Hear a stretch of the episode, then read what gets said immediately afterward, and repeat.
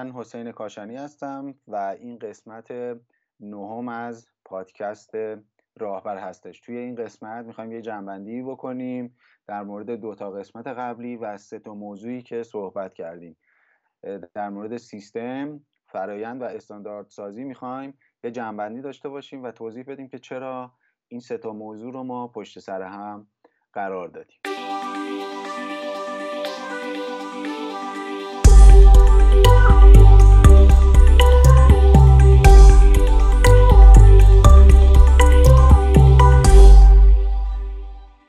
سلام. منم فرشید عزیزی هستم. این قسمت نهم رو ما در آغاز خرداد 99 داریم ضبط می‌کنیم و امیدواریم که با این جنبندی که انجام میدیم دلیل این که ما این سه قسمت رو پشت سر هم انتخاب کردیم و دنبال چه مسیری بودیم برای گفتن رو مشخص کرده باشیم و ارتباط این سه تا موضوع رو با همدیگه یه جنبندی نهایی بکنیم. خب ما اینجوری که با خودمون نشستیم به اصطلاح دو دو تا چهار تا کردیم گفتیم که یه دلیلی بیاریم در آغازش پیشتر آمد برای اینکه چرا این موضوع اصلا این این موضوع ها این آیتم ها یعنی سیستم و فرایند و استاندارد سازی مهم هستن. نه به صورت جزئی بلکه به صورت کلی در کار کردن با هم دیگه. بعد یکم دیگه بقیه مباحثی هم که مربوط به این ستا هست و جمع بکنیم. خب همه ما می‌دونیم که امروزه با اینکه پیشرفت فناوری و همه امکانات روزمره و وسایل روزمره خیلی چشمگیر بوده و چشمگیر رشد کردن به طوری که ما الان خیلی از وسایلی که در روز در هر صنعت و زمینه ای داریم ازشون استفاده می‌کنیم ساخته شده. خیلی چیزها ساخته شده و این بسترشون فراهم هستش و تنها در حال بهتر شدن راندمان بهتر پیدا کردن توانایی بالا پیدا، بالاتر پیدا کردن هستن.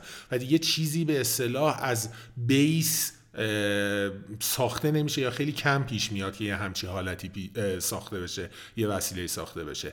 این دقیقا همون الگوی رفتاری هستش که باعث شده که کسی که دانش آموخته و باسواد هست و به اصطلاح خودمون کسی که بارش هست دیگه تنها به اون فردی گفته نمیشه که صرفا تحصیلات دانشگاهی و آکادمیک داره. بلکه باید یک مقداری فراتر از اون رشته ای که خونده حالا هر رشته ای هست باشه آگاهی و دانشش و به اصطلاح موضوعهای بینارشته ای هم نسبت بهش آگاهی داشته باشه. یکم من توضیح می‌خوام بدم موضوع بینارشته ای یعنی چی؟ یعنی اینکه نسبت به رشته ای که خونده برای نمونه ماها که صنایع خوندیم باید بدونیم که امروزه برای نمونه دانش کامپیوتر علوم اجتماعی علوم اقتصاد کجاها نقطه مشترک با رشته ما یعنی صنایع دارن؟ صرف این که ما تنها خود رشته صنایع رو خالی بلد باشیم ما رو فرد خیلی خاصی نمی‌کنه دیگه توی جامعه امروز. همین الگو و همین چارچوب برای سازمان ها و شرکت ها هم پابرجاست یعنی اینکه سازمانی که تنها یک محصول مشخص رو تولید کنه حتی اگر به میزان خیلی بالا. دیگه کسی اون سازمان رو به چشم یک سازمان و شرکت موفق نگاه نمی‌کنه. نمونه خیلی دم دستیش هم تو کشور ما شرکت خودروسازی ما هستن. با اینکه تیراژ بسیار بالایی دارن و خیلی تولید دارن تولید خودرو تولید می‌کنن. با همه رانت ها و کمک ها و محدودیت هایی که هممون ازش خبر داریم ولی هیچکس به عنوان یه شرکت پیشرو بهشون نگاه نمی‌کنه. حتی جالبه که این نگاه نکردن به چشمه شرکت پیشرو در همین کشور بستر صنعت ایران هم هست. حتی تو بستر صنعت ایران هم کسی به اینها اینجور نگاه نمی‌کنه. ممکنه برای نمونه کسی شرکت کاله رو خیلی پیشروتر نگاه کنه. اون هم داره در همین صنعت و فضای اقتصادی ایران داره فعالیت می‌کنه. برای همینه که این شرکت هم دیگه نباید در چارچوب اینکه تنها یه محصول خیلی تیراژ بالا دارن تولید می‌کنن ارزیابی بشن و کلیتر ارزیابی بشن. و خب امروز هم هر شرکتی که در یه فضای رقابتی و آزاد برای زنده موندن در کنار پیشرفت کردن می‌خواد کار بکنه نیازمند داشتن یک بستر چابک و بروز و دانشپایی و منعطف و ساختارمنده. یعنی باید همه این ویژگی ها رو با هم داشته باشه تا بتونه شرکت در کنار اینکه اصلا هستی خودش رو نگه داره پیشرفت بکنه. برای همینه که این تجربه ها و دانش ها و پژوهش ها و همه این کارهایی که در این زمینه انجام شده ثابت کردن که تنها سازمان هایی که داره یه فرایند شفاف و بروز هستند می‌تونن توی این چرخه رقابت و کورس اصلی در کنار رقبای خودشون پاورجا بمونن. فرشید ما توی قسمت قبل یعنی قسمت هفتمی توضیحی دادیم در مورد سیستم. گفتیم که سیستم مجموعی از اجزای که برای رسیدن به یه هدف مشترک با همدیگه تعامل دارن. مثل انسان ها ماشین ها و تقریبا هر چیزی رو که اطراف اون می‌بینیم می‌تونیم بهشون بگیم سیستم یا اینکه یه جوری ربطش بدیم به یه سیستمی. باید یادمون باشه که سیستم ها خصوصیاتی خیلی مهمی دارن. در واقع یکی از خصوصیات خیلی مهمشون اینه که سیستم ها روح دارن و معمولا اجزاشون به تنهایی ممکنه معنای خاصی نداشته باشن و وقتی کنار همدیگه قرار می‌گیرن معنی پیدا می‌کنن مثلا شما یه دروازه‌بان فوتبال رو توی استادیوم صد هزار نفری به تنهایی در نظر بگیری شاید خیلی توش معنایی پیدا نکنی. ولی وقتی بهش توپ و دروازه و تور و داور و بقیه بازیکنها و عوامل کنارش قرار می‌گیرن یه معنایی پیدا می‌کنه و میشه یه سیستمی به اسم فوتبال. ما تو اون قسمت توضیح دادیم و گفتیم که نگاه سیستمی چیه و اینکه گفتیم که نگاه سیستمی یه نگاه کلی نگره. و توی حل مسائل و مشکلات به صورت ریشه به ما کمک می‌کنه.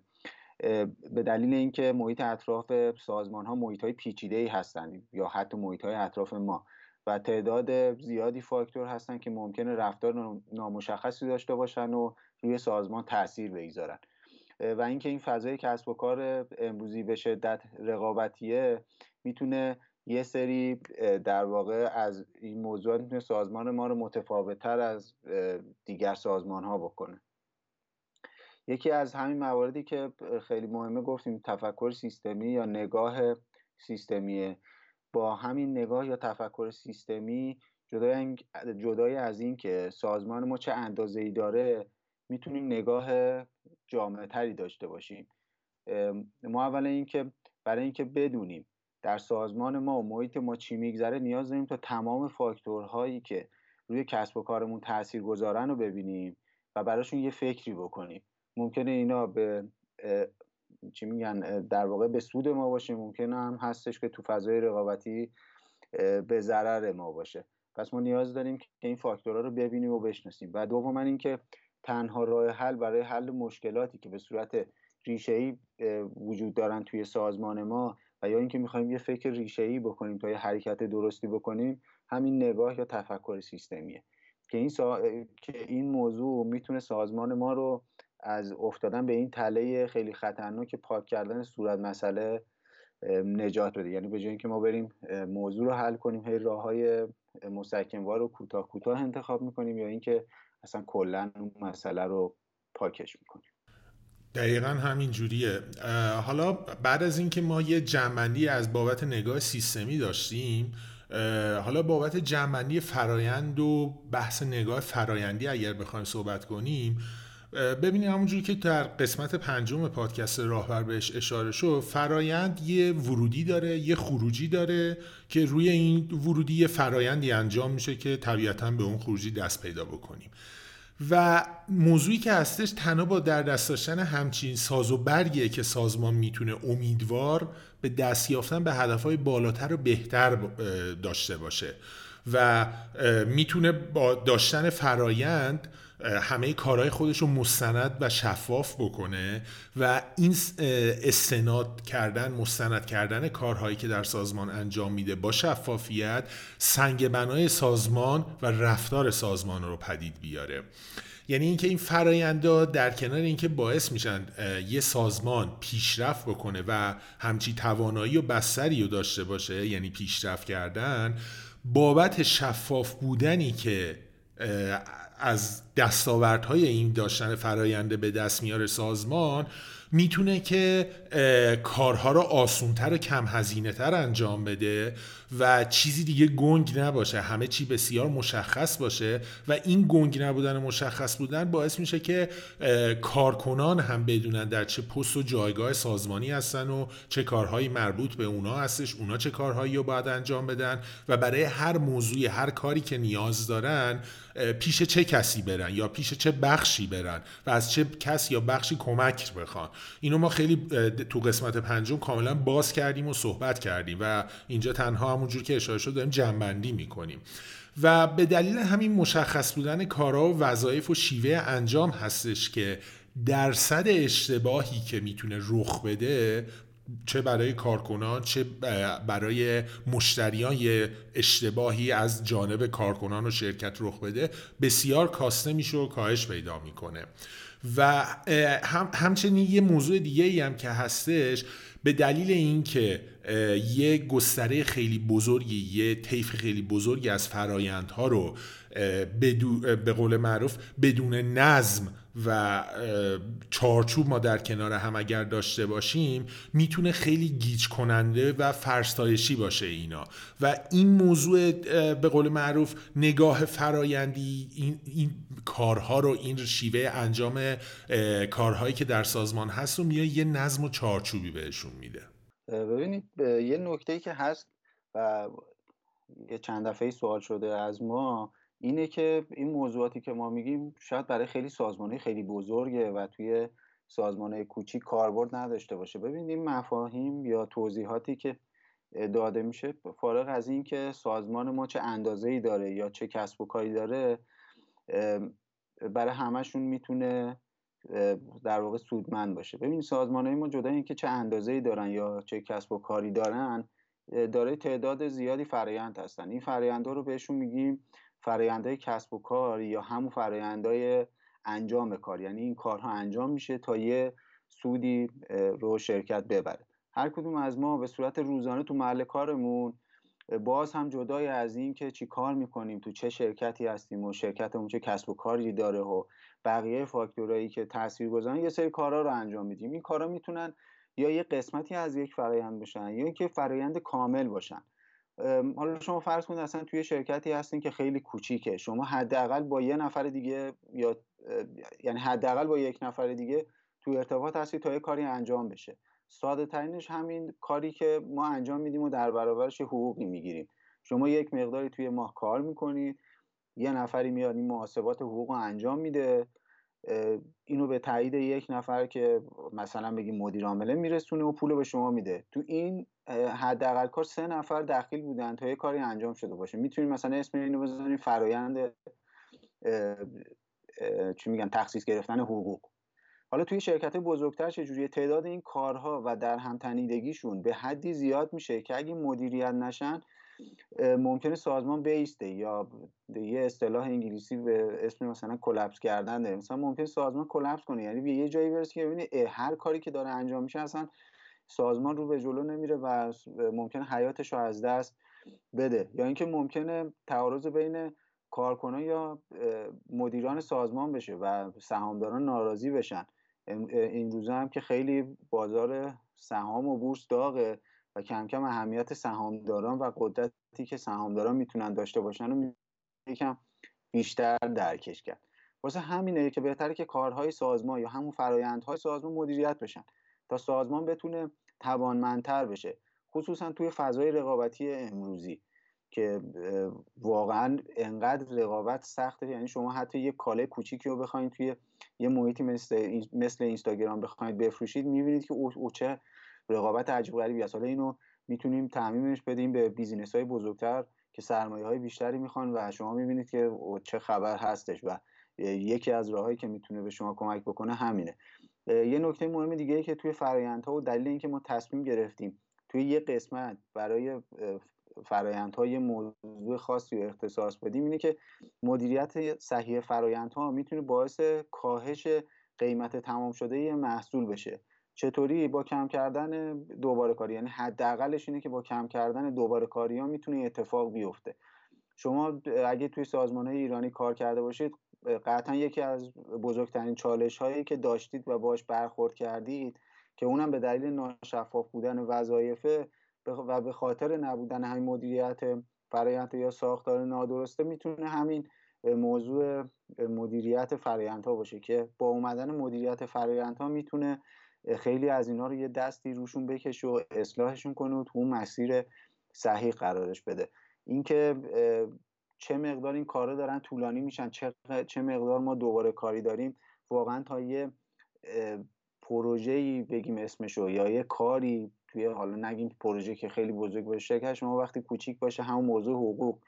اگه به جای اینکه مثلا بعد اینکه یه نفر محاسبات رو کرد بیاد دوباره برگرده دست شما دوباره برگرده شما تایید بدید. برگرده سمت اون کسی که محاسبه کرده بعد به دست مدیر شما می‌بینید اینجا مثلا یه حرکت اضافه ای داره انجام میشه. در صورتی که مثلا با یه دستگاه مثلا انگشتنی ممکنه این موضوع برطرف بشه. شما همین سادگی می‌تونید یه اصلاحی توی کار انجام بدید و حقوقتون رو به جای اینکه مثلا پنجم هر ماه بهتون بدن سوم هر ماه دریافت کنید البته اگه حقوق بدن.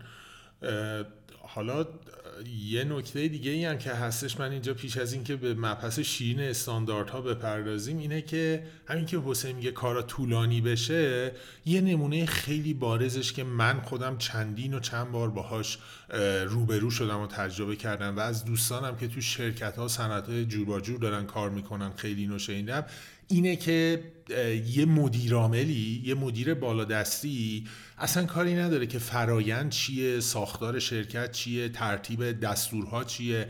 میگه همه چی رو من باید بیاد خودم امضا بکنم. هیچی بدون امضای من نباید انجام بشه. این بدترین حالتیه که می‌تونه یه شرکت داشته باشه که طبیعتا در نبود نگاه و مدیریت فرایندی و سیستم پدید میاد. اینکه همه چی رو من باید امضا کنم همه چی باید به تایید من باشه بدون من کسی حق نداره آب بخوره پاش یه روز مدیر عامل به هر دلیلی سفر کاری بیماری یه موضوعی پیش میاد هر چیزی در نبودش کل کار شرکت میخوابه. ولی با داشتن نگاه فرایندی این موضوع از بین میره. مشخصه چه چیزایی قرار دست مدیر عامل برسه. چه چیزایی اون باید امضا کنه. چه نگاه کلانی رو انجام بده. این یه نمونه بود که خیلی برای همه ما قاعدتا پیش اومده. دست برای من که و دوستان من که می‌شناسم خیلی برامون پیش اومده. حالا بعد از بحث فرایند و سیستم به بحث استاندارد که برسیم ببینین خب طبیعتا فرایند یه جوری خوراک مدیریت سیستم و نگاه و تفکر سیستمی به حساب میاد. یعنی ما تا انگامی که نگاه و مدیریت فرندی نداشته باشیم نمی‌تونیم انتظار تفکر سیستمی و پیاده شدن سیستم رو در سازمان داشته باشیم. اما بعد از اینکه این دوتا رو داشتیم حالا این دو موضوع یعنی سیستم و فرایند باید یه چارچوبی داشته باشن که به کمک اون همه دستندرکاران و گردانندگان شرکت و هر کسی که دستی بر آتش داره بر پایه یه سری تعریف های پذیرفته شده و یکسان. نه سلیقه ای نه نسبت به سلیقه خودشون با همدیگه صحبت بکنن و حرف بزنن. این همون جاییه که استاندارد معنی پیدا می‌کنه و باعث میشه که گفتمان ها و تصمیم گیری ها بر مبنای یه سری اصول و چارچوب مشخص یکسان یکاسه بشه. و در واقع با استانداردسازی ما می‌تونیم فرایند و سیستم هایی رو که ترسیم کردیم رو من و قابل درک بکنیم برای همه برای خودمون و برای همه. و در واقع یه جوری دیگه اگه بخوایم بگیم با پیروی از یک استاندارد دیگه هر بخش یا سامانه یا حالا سیستم و سازمانی که از استاندارد یکسان پیروی می‌کنه میشه اونها رو با همدیگه ارزیابی کرد با همدیگه مقایسه کرد سنجید کدوم و بفهمیم که کدوم بخش کدوم شرکت داره کارکرد بهتری از خودش نشون میده راندمان بهتری داره و خروجی های مطلوبتری از خودش داره بیرون میده. یه چیز دیگه که تو استانداردها خیلی مهمه اینه که استانداردها به ما کمک می‌کنن تا ما از اول چرخ رو نشینیم اختراع کنیم و از تجربه های دیگران هم استفاده کنیم. و دوم این که بالا فرشید به یه زبان دیگه اشاره کرد بهش اینه که یه ما بشینیم با یه زبانی با هم صحبت کنیم که برای همه قابل فهمه ارتباط این موضوع با فرایندها چیه اینی که استانداردها همونطور که توی قسمت قبلی در واقع ما اینو توضیح دادیم سه بخش هستن و اون بخشی که ما الان داریم در موردش بیشتر صحبت می‌کنیم استانداردهای مدیریتی هن. که ارتباط خیلی نزدیکی با فرایندها دارن. یعنی استانداردهای مدیریتی هیچ چیزی به غیر از یک چارچوب و به غیر از ایجاد یک سری فرایند که امتحان خودشون رو پس دادن نیستن. یه موضوع دیگه ای که توی استاندارد مهمه اینه که ممکنه استانداردها و استاندارد داشتن یک شرکت یا یک سازمان لزوما منجر به کیفیت بهتر خدماتی و محصولاتش نشه. اما استانداردها و به خصوص این استانداردهای مدیریتی این اطمینان رو به مدیرای ارشد سازمان می‌تونن بدن که توی حوزه‌ای که دارن استفاده میشن بتونن بهبود ایجاد کنن و اساسا کارکردشون برای همینه برای همین دارن درست میشن. نکته آخری که توی استانداردها میشه توضیح داد برای تکمیل کردن موضوع در واقع قسمت های قبلی اینه که استانداردها دنیای خیلی خیلی گسترده و ما توی تمام حوزه ها و تمام چیزهایی که دور برمون می‌بینیم می‌تونیم یه رد پایی از یک جور استاندارد ببینیم و شاید بتونیم بگیم که تقریبا محاله که شما یه محصول یا خدمتی رو ببینید که توش استانداردی وجود نداشته باشه.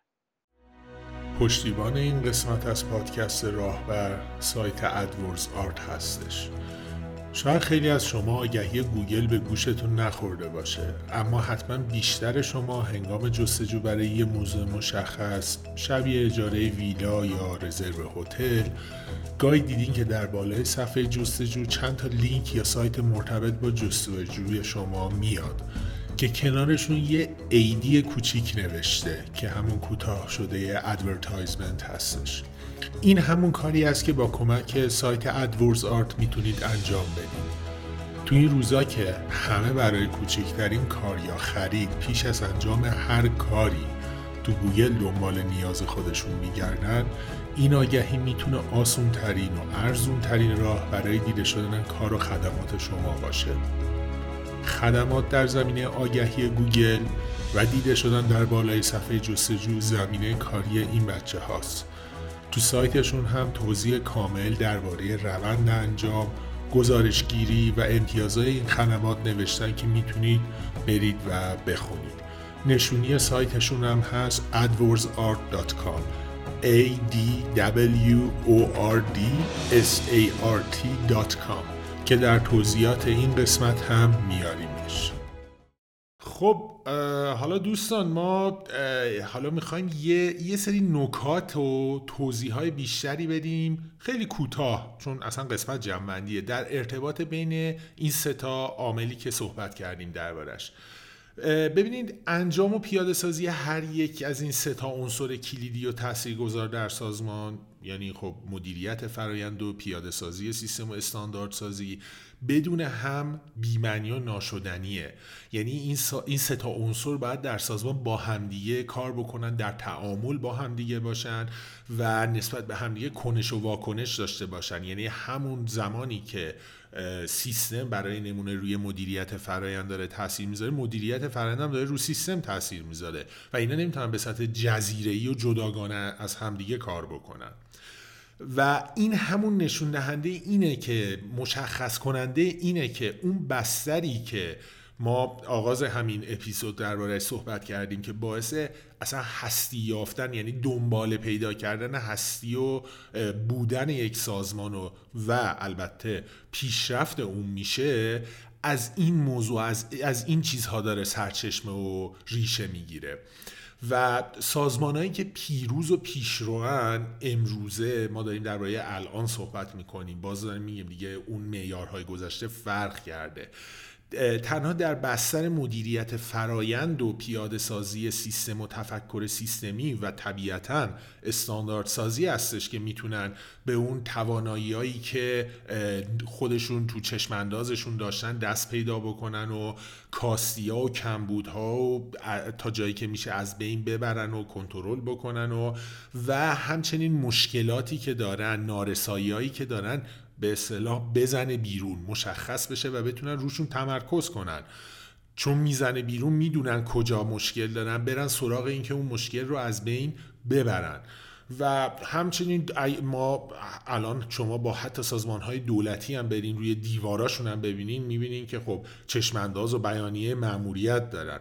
و برای اینکه یه سری چشماندازهای نوآورانه داشته باشن و برای کارهای پژوهشی و اینها هزینه بکنن داشتن فرایند و سیستم و استاندارد در سازمانشون دیگه نمی‌تونه جنبه شوخی و خنده و تنها برای پول هدر دادن باشه بلکه یه جنبه جدی پیدا می‌کنه. در غیر این صورت همونجور که اشاره شد تنها یه جاییه که پول خرج میشه هیچ خروجی نداره و بیشتر به اصطلاح یه فضای دوره همی دارن برگزار می‌کنن برای خنده و وقت گذروندن. و همینجور که گفتیم این سه تا رکن برای سازمان های امروزی چقدر که مهم هستش و چقدر سرنوشت ساز هستش به دلیل پیشرفت بسیار بالا در همه زمینه ها در هر زمینه ای که شما در نظر بگیرین این سه تا عامل نیاز دارن که همیشه در حال ارزیابی و بهبود و بازنگری باشن. یعنی اینکه ما باید همیشه فرایند سیستم و استانداردسازی رو ارزیابی و بهبود و بازنگری بکنیم و توجه داشته باشیم که نباید با ارزیابی و بازنگری نکردن اینها از رقیبانمون که دارن این کار رو انجام میدن عقب بمونیم. من دو تا نکته رو می‌خوام بگم و اون هم یه خورده موضوع چالشی شاید باشه. یه موضوعش موضوع در واقع نرم افزار یا برنامه های کاربردی که انگلیسی اپلیکیشن انگلیسیش اپلیکیشن هست رو یه توضیح کوچیکی بدیم که اصلا اینجا کار کرده این آیتی چی می‌تونه باشه. در واقع اون سه تا موضوع بعد از اینکه دنیای آیتی پیشرفت فوق العاده ای داشته اومده به کمک سازمان ها و همه این چیزهایی که گفتیم رو یه سازمان می‌تونه ببره روی یک برنامه کاربردی یا یه اپلیکیشن و سرعت کارش رو افزایش بده. در واقع کار سیستم های نرم افزاری یا برنامه های کاربردی اینه که ما دیگه کاغذ بازی نکنیم. بلند نشیم یه کاغذ رو یا یه فایل رو بگیریم. دستمون از این ور سازمان به اون سر سازمان. این مورد هم از اون مواردهاییه که می‌تونه به سرعت باعث, باعث کاهش قیمت تمام شده توی فضای رقابتی امروز بشه. یه توضیح کوچیکی در مورد این سیستم های نرم افزاری من بدم. این خیلی مصطلح شده که میگیم سیستم مالی. در واقع ما منظورمون این تفاوتی هست بین اون نگاه سیستمی یا سیستمی که توضیح دادیم و این سیستم های نرم افزاری. یعنی انگار این نرم افزاریش در واقع یه حسب معنوی شده توی این سیستم ها که ما باهاش کار می‌کنیم. می‌تونه مالی باشه ERP باشه یا اپلیکیشن های دیگه باشه. یه تفاوتی هست بین اپلیکیشن ها و نرم افزارهایی که شما توی بازار تهیه می‌کنید. یه نرم افزارهایی هستن به عنوان نرم افزارهای آفتشفن یعنی تو مغازه هستن شما میرید می‌خرید مثل نرم افزارهای ام که ورد و اکسل و اینها هستش. یه برنامه هایی هم هستن به اسم برنامه های کاربردی یا اپلیکیشن. اینا باعث میشن که سازمان توانمند بشه. یعنی یعنی چی؟ یعنی با توجه به نیاز سازمان یه برنامه نوشته میشه یه برنامه نرم افزاری در واقع نوشته میشه تا به سازمان بیاد کمک بکنه. یعنی یه ERP رو شما توی سازمانتون دیولپ می‌کنید توی پرانتز توسعه می‌دید که باهاش چیکار بکنید؟ بیاید end تو end از زمانی که می‌خواید یه چیزی رو سفارش بدید. تا زمانی که اون محصول تولید شده از کارخونه شما می‌خواد بره بیرون و تحویل مشتری بشه تحت کنترل شما باشه. این سازمان شما نسبت به یه سازمان کنار دستیتون که هنوز داره با کاغذ و این چیزا کار می‌کنه شما رو در واقع توانمند می‌کنه. که به این برنامه ها میگیم اپلیکیشن که حالا مصطلح شدن توی ایران به اسم سیستم. و نکته آخر که نکته خیلی مهمیه و شاید نمی‌دونم شاید توی شرکت هایی که یه خورده بزرگتر هستن کاربرد داشته باشه کما اینکه خب موضوع مهمیه این نکته هستش که باید توجه داشته باشیم که اگر پروژه هایی با این عنوان تعریف می‌کنیم توی سازمانمون فارغ از اینکه چه اندازه ای دارن چه اسکوپی دارن یعنی چه دامنه ای دارن این در واقع پروژه ها می‌تونن سازمان رو شخم بزنن. یعنی شما باید همیشه آماده این باشید که سازمانتون احتمالا یه تغییرات خیلی بزرگی رو خواهد داشت و اینکه بزرگترین ریسکی هم که این پروژه ها رو در واقع تهدید می‌کنه همین تغییرات هستن. چون بالاخره آدم ها مدیران معاونا و خود کار در مقابل تغییر مقاومت می‌کنه. چون یه چسبندگی همه ما به اون کاری که داریم به صورت روتین انجام میدیم و داریم.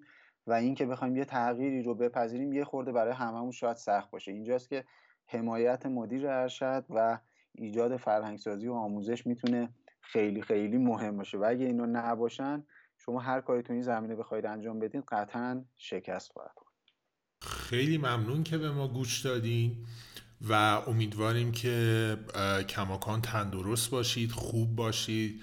از انجام ندادن کارهای روزمره منظور کارهای غیرکاریه. خسته نشده باشید چون من خودم هم خسته شدم خیلی از دوستان میشنوم خسته شدن. از اینکه نمی‌تونن ورزش برن نمی‌تونن درست خرید برن بیرون چیزی بخورن و خیلی کارهای دیگه ای که هممون می‌دونیم. امیدوارم به ما گوش بدید و اینکه اگر موضوعی هستش که دوست داریم ما بهش بپردازیم. با ما در میون بذارید به ما اطلاع بدید. ما خیلی خوشحال میشیم بابت این بازخورد گرفتن ها و اینکه شاد و خوشحال و آروم باشید. خیلی ممنون از شما. شب و روز خوش. خدا نگهدار. خیلی ممنون که به ما گوش کردید. من حسین کاشانی هستم و شما به پادکست راهبر گوش می‌کردید. راه های ارتباطی ما توییتر اینستاگرام لینکدین. هستش و وبسایت ما به آدرس راهکست تایار که ما یک سری از مقالاتی رو که ترجمه می‌کنیم یا مطالبی رو که می‌نویسیم رو داخل وبسایتمون قرار میدیم. ممنون میشیم که به ما بازخورد بدید و همونطور که فرشید گفت برای ما کامنت بذارید و به همون بگید که نظرتون در مورد پادکست ما چی هستش. امیدوارم که خیلی زودتر از این شرایط خاص کرونایی خارج بشیم و هممون اون آرامشی رو که توی زندگی دنبالش هستیم به دست بیاریم. مرسی که ما گوش می‌کنید.